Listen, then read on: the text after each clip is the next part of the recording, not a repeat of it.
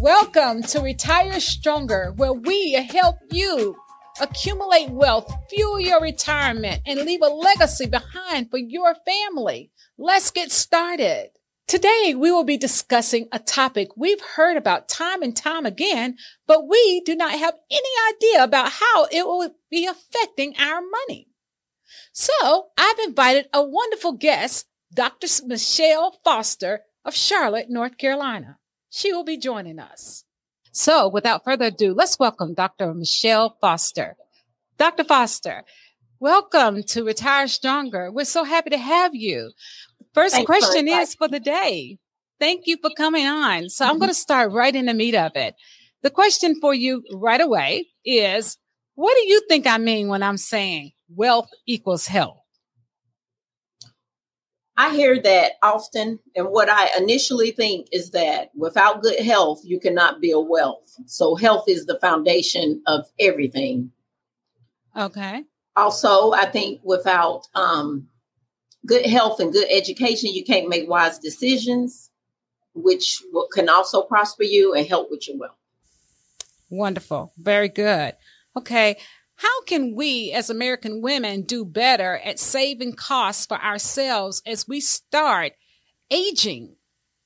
I think the main thing to save costs is preventive care. We must get our preventive exams, meaning your mammogram, your colonoscopy, your bone density, all of your vaccines, your yearly physical, your yearly PAP, anything that can detect or prevent a terminal diagnosis will al- always save time and money.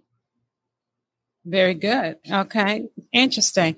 Is it true about the foods that we eat could play a significant part in the type of health that we have? That is very true. Tell your, us a little bit more about that. Your health is a hundred, I say 95% nutrition and exercise, 5% your effort what you take in is what you get out. You want to eat high energy foods, foods that uh, give you um, a lot of energy, a lot of stamina, good choices, low fat, um, high protein.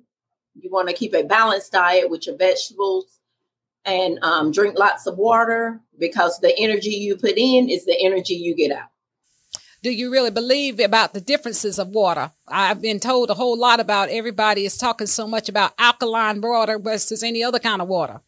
Does that well, matter? I, think I like just regular water, regular water, or bottled water, or mineral water. Sometimes you have to be careful about alkaline water because it can change the pH of your body. With certain conditions, that's not a wise thing. If you have any kind of renal failure or kidney issues, that's not the best choice. But regular water, bottled or tap, is safe for everybody. Very interesting. Okay. One of the hot buzzes right now this summer, we have heard is the biggest thing everyone is talking about systematic racism, mm. a systemic racism. And we're talking about it now even more so in healthcare. So we can talk all we want to when it comes down to being healthy, preventive health care and so forth and we talk about finances and you know i'm a wealth advisor and so forth. And we know that that is its existence in our healthcare system. What about the people who cannot get the health care that they need? What do you know about this?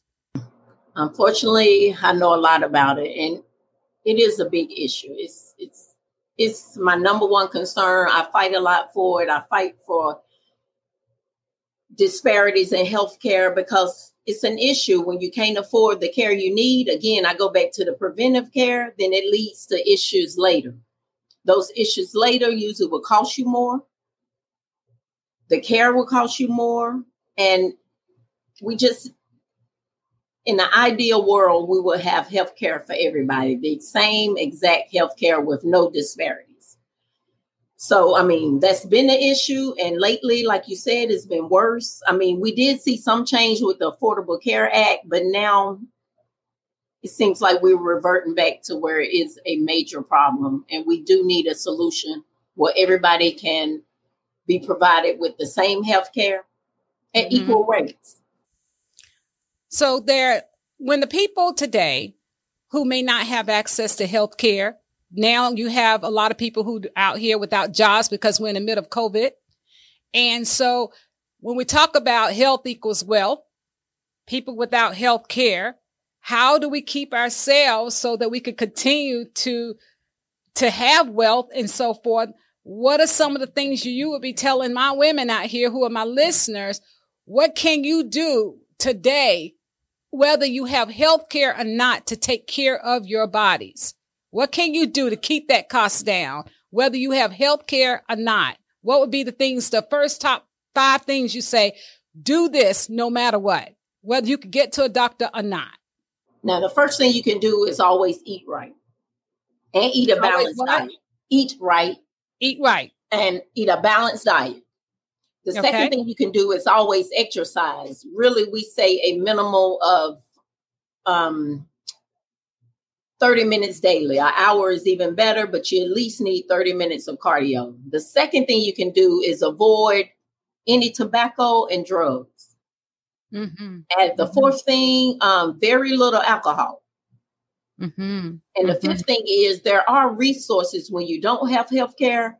You can depend on your community, like the health department. There are grants, um, Susan G. Komen for your mammogram. There are options. Okay. And resources. Right. So when you don't have health care, I always advise people seek out your resources. Ask. Okay.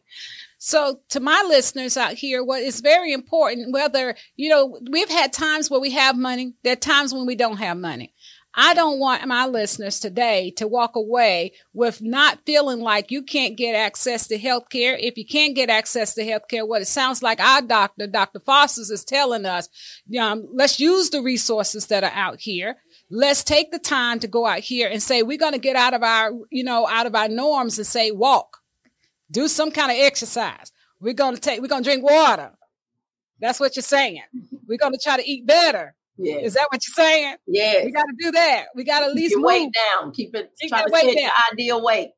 All right. All right. Okay. Is there such thing as COVID fifteen? Have you heard about that?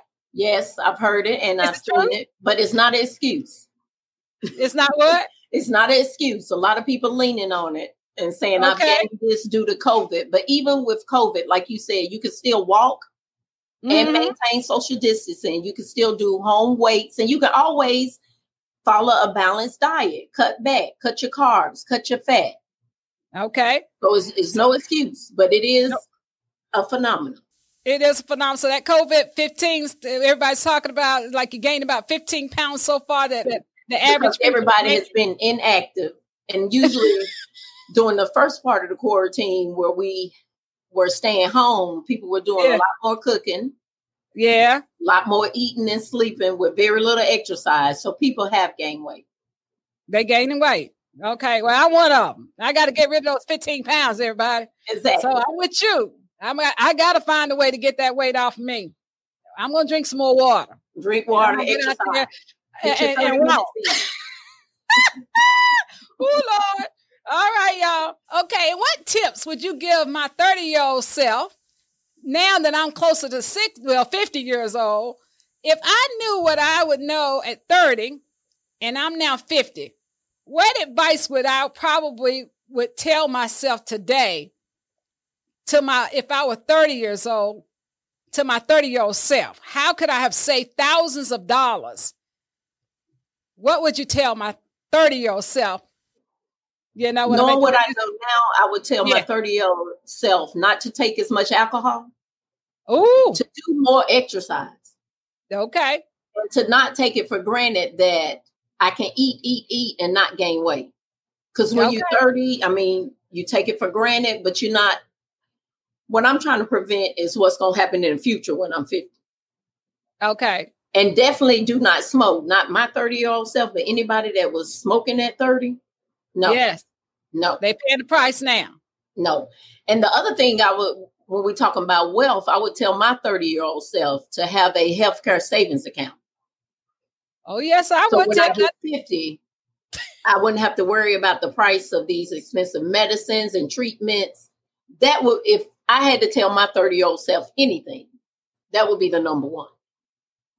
That's yeah, what I've learned now that I wish I knew when I was 30. Oh, well, the doctor done said it herself. Yeah. She tell have healthcare savings account. Mm-hmm. Stay your ideal weight. Try to maintain your ideal weight in a normal BMI, which is a body mass index. Okay. Eat a well balanced diet. No smoke. Okay. Very little alcohol.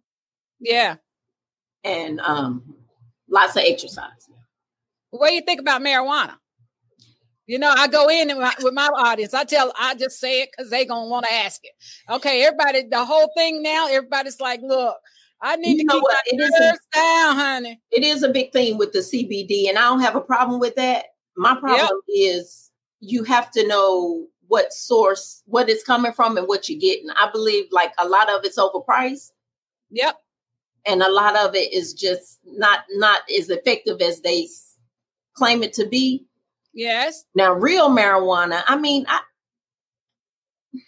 I'm on the fence.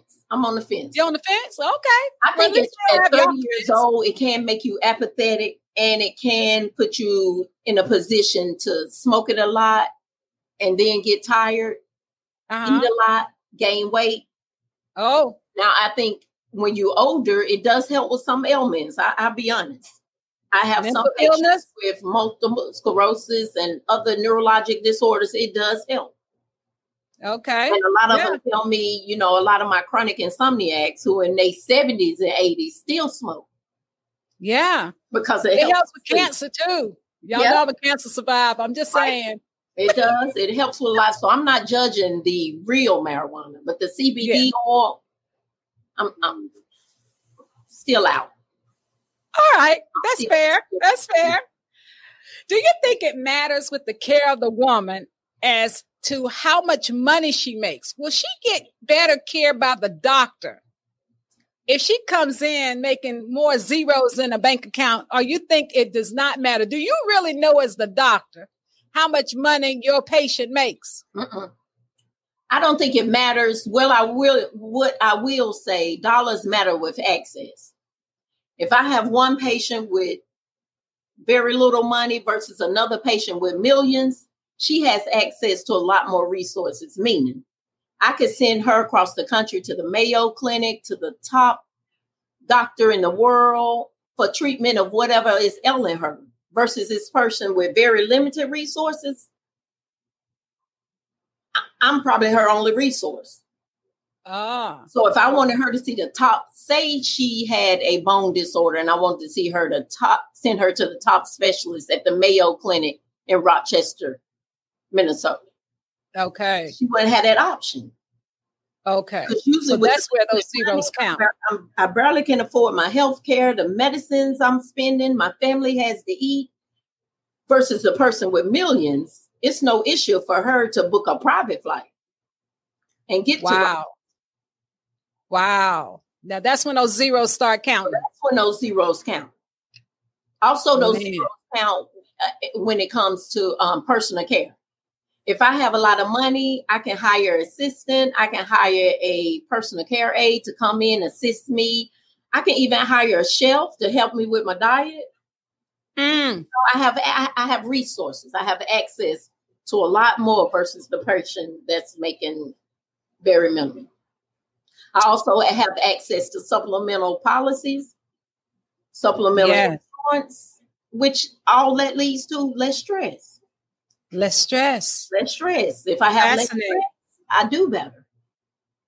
Then that's fascinating. So interesting. money matters, but the money should not matter to the physician when it comes to care. I'm gonna treat my same person with zero dollars as I would my person with millions. Understand. Understand. Wow. What about the type of health conditions she has? Could it be based on the amount of wealth she has? Do you think that matters? So that person, if she, yeah, do you understand what I'm saying? Yes, yes. We, we do see some conditions more related with poverty. We really do. And a lot of yeah. times, a lot of the lung conditions, a lot of the smoking conditions, even a lot of gout, you see it more with the I ain't gonna say lower income, but some stuff is related with poverty. We see rashes, we see scabies, we see a lot of stuff with people with immigrants, people who have to live in crowded um, areas. So mm-hmm. there are diseases that are related to barbering. Interesting. That's a very and, uh, phenomenon. That's interesting. What what can a woman do for her her children and her family this fall when it come down to this uh, health care and that might affect her finances if she makes if she's not making good decisions. This fall is very very tricky to all of us. With COVID being such the big star on everybody's, you know, mind, what are the things you're going to be recommending to your patients this fall? Well, I've been recommending to my patients, first of all, to continue with the isolation and the social distancing. It's not over. It's very real, and I think we will see a second phase. And I, I don't want to lose any more people than we already have. Second, you can keep your immune system up. Again, that goes with eating right. You can take vitamin C supplements. You can take zinc. You can use elderberry syrup.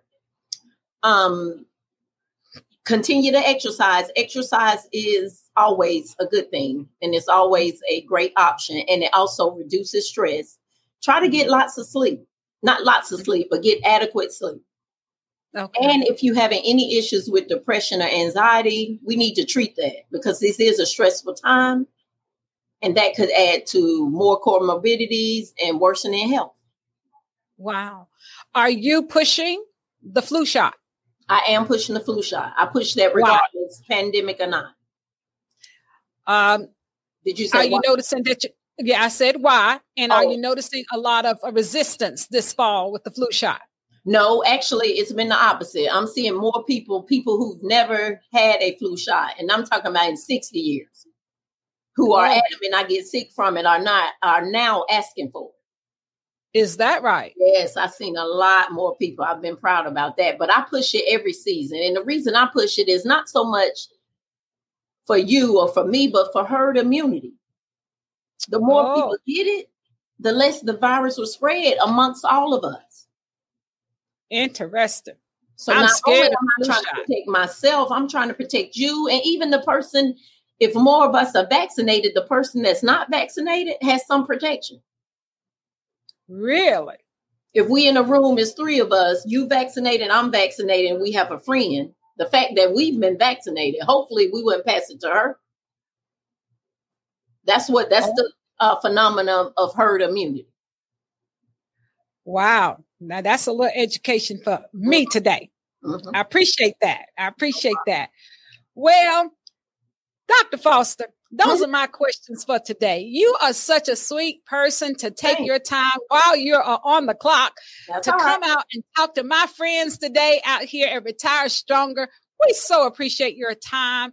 Thank no you for problem. coming on. And we probably one day might tap you again. Anytime. You, uh, you, have been so kind to come on. No problem. Um, my pleasure. If there's anything that some of our um, listeners might want to ask you, they would probably DM me or send me an email or so forth.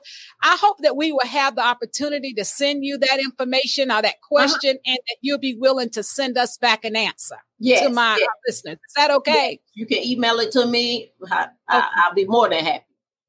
That is wonderful. Again, thank you so much for your no time. Problem.